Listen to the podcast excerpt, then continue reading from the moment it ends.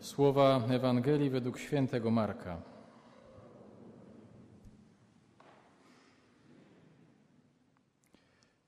W Kafarnaum Jezus w szabat wszedł do synagogi i nauczał. Zdumiewali się Jego nauką, uczył ich bowiem jak ten, który ma władzę, a nie jak uczeni w piśmie.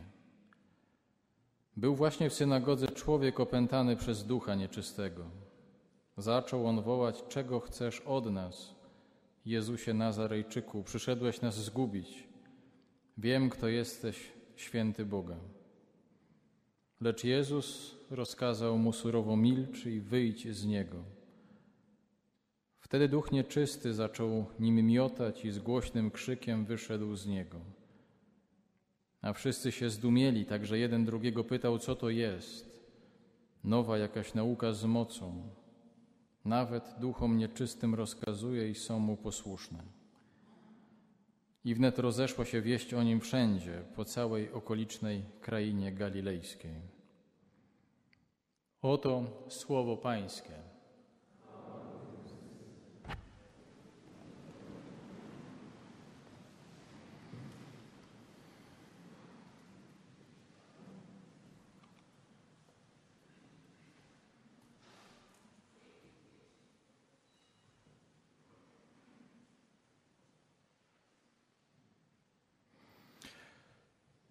Lądujemy dzisiaj z tą sceną Ewangelii w mieście Jezusa, w Kafarnaum.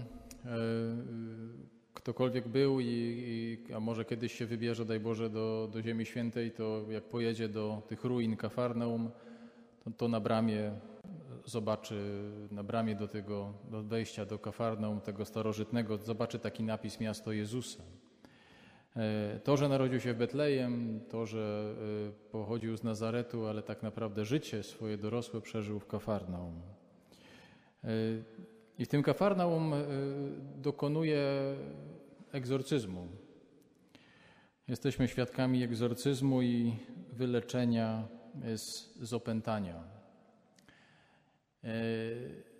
Tak myślę sobie, że jak się słyszy te dwa słowa, egzorcyzm i opętanie, i jeszcze w Kościele, to trochę nadstawia się ucha to, o czym to będzie i jak to będzie.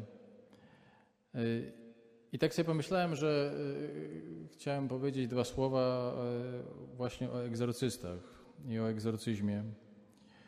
Bo mimo, że wydaje mi się, że ta wiedza się ciągle jakoś tam poszerza, to ciągle wydaje mi się, spotykam w konfesjonale osoby, które są jakoś dramatycznie skrzywdzone przez egzorcystów i dramatycznie i bardzo boleśnie cierpią z powodu tego, że ktoś nazywa ich stan opętaniem, a to jedno z drugim nie ma nic wspólnego.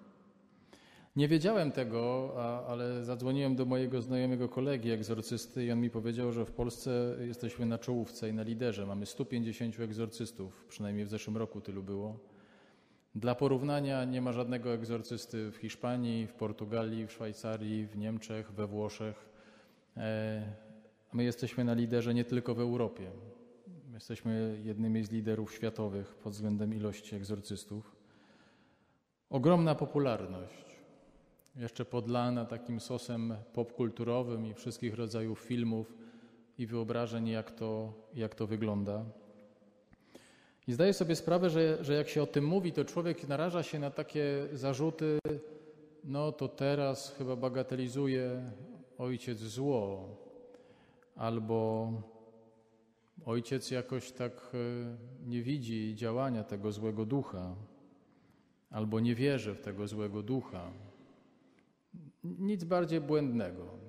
Zdaję sobie sprawę z tych zarzutów, a jednocześnie zaglądałem też do katechizmu i zobaczyłem tam bardzo przytomne zdanie, w którym katechizm mówi, że potrzeba nam roztropności w mówieniu o egzorcyzmie i o opętaniu.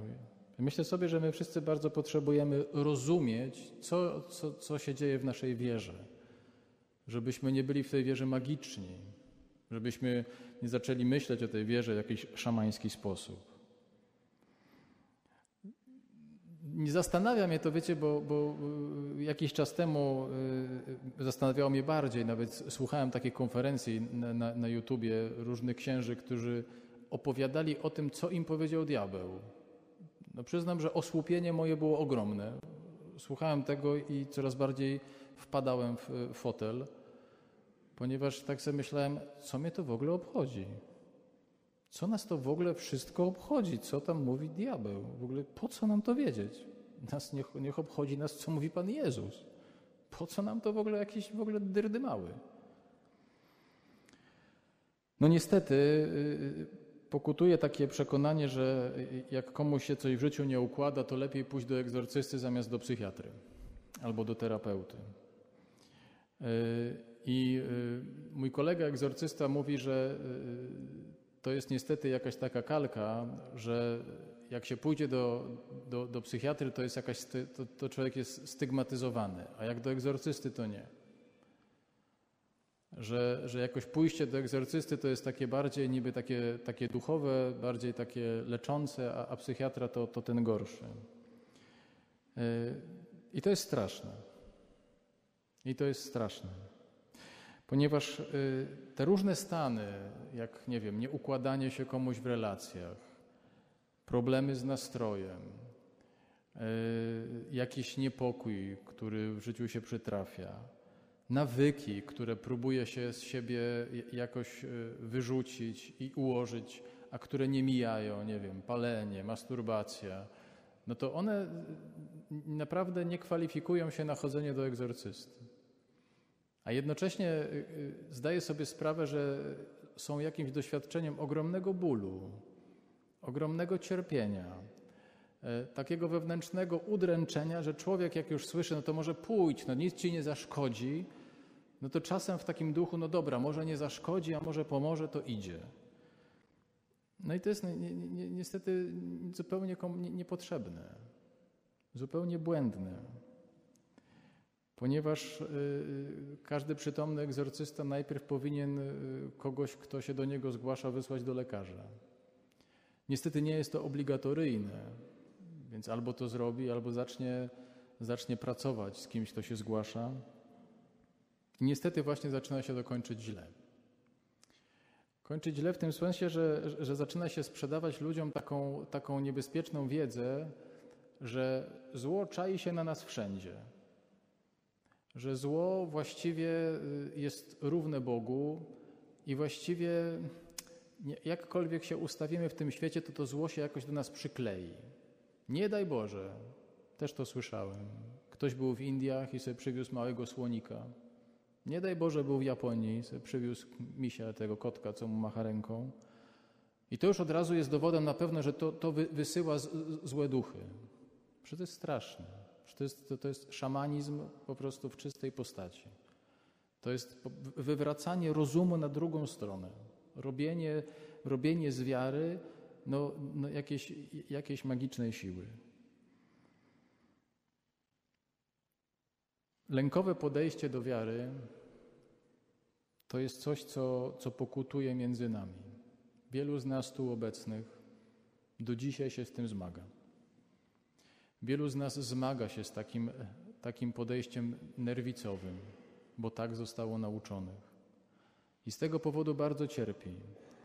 I nie potrzebuje chodzić do żadnych egzorcystów, tylko powinno się spotkać z dobrym, sensownym lekarzem. Dobrym, sensownym terapeutą albo psychiatrą, który wytłumaczy mu, że być może powodem jego niepokojów są traumy z dzieciństwa. Że być może powodem jego niepokojów jest pewien idealny obraz, który na siebie się narzuciło i do którego się nie dorasta. I ciągle się z tego powodu odczuwa jakąś frustrację.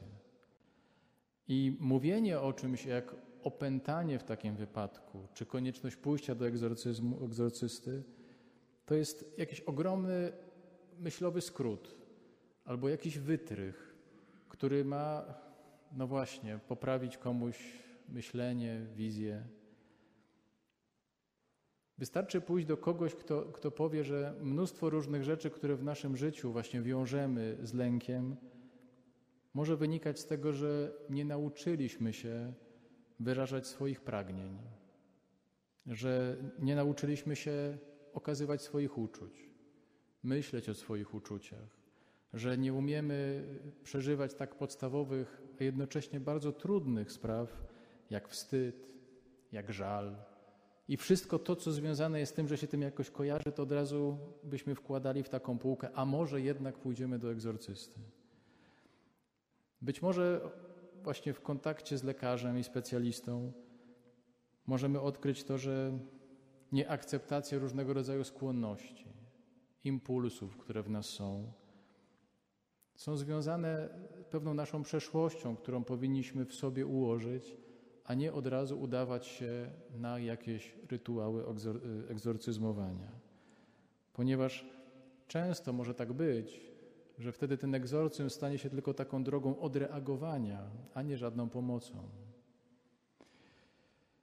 Mój kolega, z którym rozmawiałem, powiedział mi, że na 100 osób mniej więcej, które się do niego zgłasza miesięcznie, to być może jedna kwalifikowałaby się do jakiegokolwiek egzorcyzmowania. Wszyscy inni są absolutnie zdrowi, potrzebują kontaktu z lekarzem. I powiedział mi jeszcze, że jak będę mówił to na kazaniu, to żebym powiedział to dużymi literami, co niniejszym robię, że w 99% was to w ogóle nie dotyczy. Że wszyscy ludzie, którzy prowadzą normalne życie sakramentalne, spowiadają się, przychodzą do komunii, prowadzą normalne życie tak, jak trzeba, są naprawdę ludźmi, którzy są chronieni, do których działa łaska i miłość. Nie potrzebują żadnych niezwykłych dodatków. To naprawdę wystarczy. Mówię to wszystko w kontekście tej Ewangelii, z której chciałbym, żebyśmy zobaczyli obraz Boga, który jest miłośnikiem życia, który kocha życie i kocha człowieka, który nie chce nas niszczyć, ale chce nas ratować i chce nam dawać życie i swoją miłość. Mimo że dialog, który prowadzi z nim zły duch, brzmi tak: wiem, co od nas chcesz, przyszedłeś nas zgubić, to Pan Jezus mówi: nie przyszedłem was zgubić, przyszedłem tylko ciebie zgubić.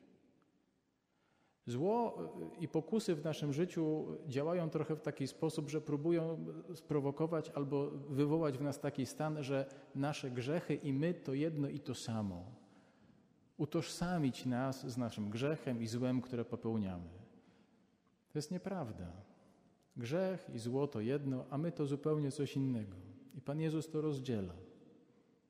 Jest Bogiem, który przyszedł zabrać grzech, a uratować człowieka, każdego z nas. Jest Bogiem życia, a nie niszczenia.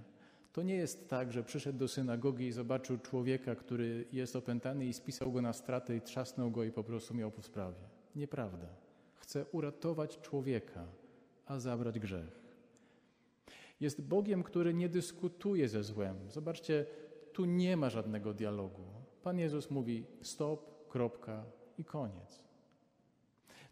To powinno też skłaniać nas do takiego myślenia, że nie ma dwóch bogów na tym świecie. Jest jeden Bóg. Zło nie jest równorzędne Panu Bogu. Zło to jest jakiś brak dobra. Ale Bóg jest jeden.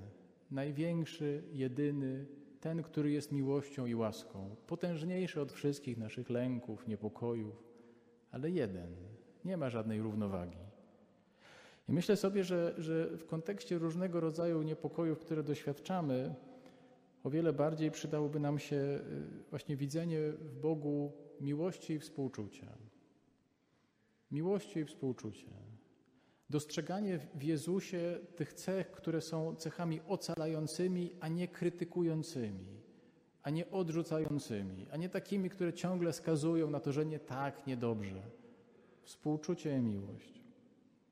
Kiedyś rozmawiałem o tych sprawach duchowych z jednym z moich braci, mówię wam to na koniec. No i tak trochę już rozmawialiśmy i on w którymś momencie mówi: wiesz co, no tak się podzielę z tobą takim snem. Takim miałem, wiesz, sen o Panu Bogu. No ja mówię: no to dawaj. Ale mówi: wiesz, ale to jest taki osobliwy sen, jak to sen. Ja mówię, dawaj, opowiadaj. Bo ja to sobie tak wyobrażam, że ten świat to jest taka wielka sokowirówka. I tam w środku tej sokowirówki to jest krzyż. I wiesz, i my tak wrzucamy tam wszystko, te, tak, nasze te grzechy, te bóle, te wszystkie, to wszystko, to dziadostwo to nasze, to takie niedorobienia. I to się cały czas tam kręci. I z tego tak wychodzi potem takie czyste dobro.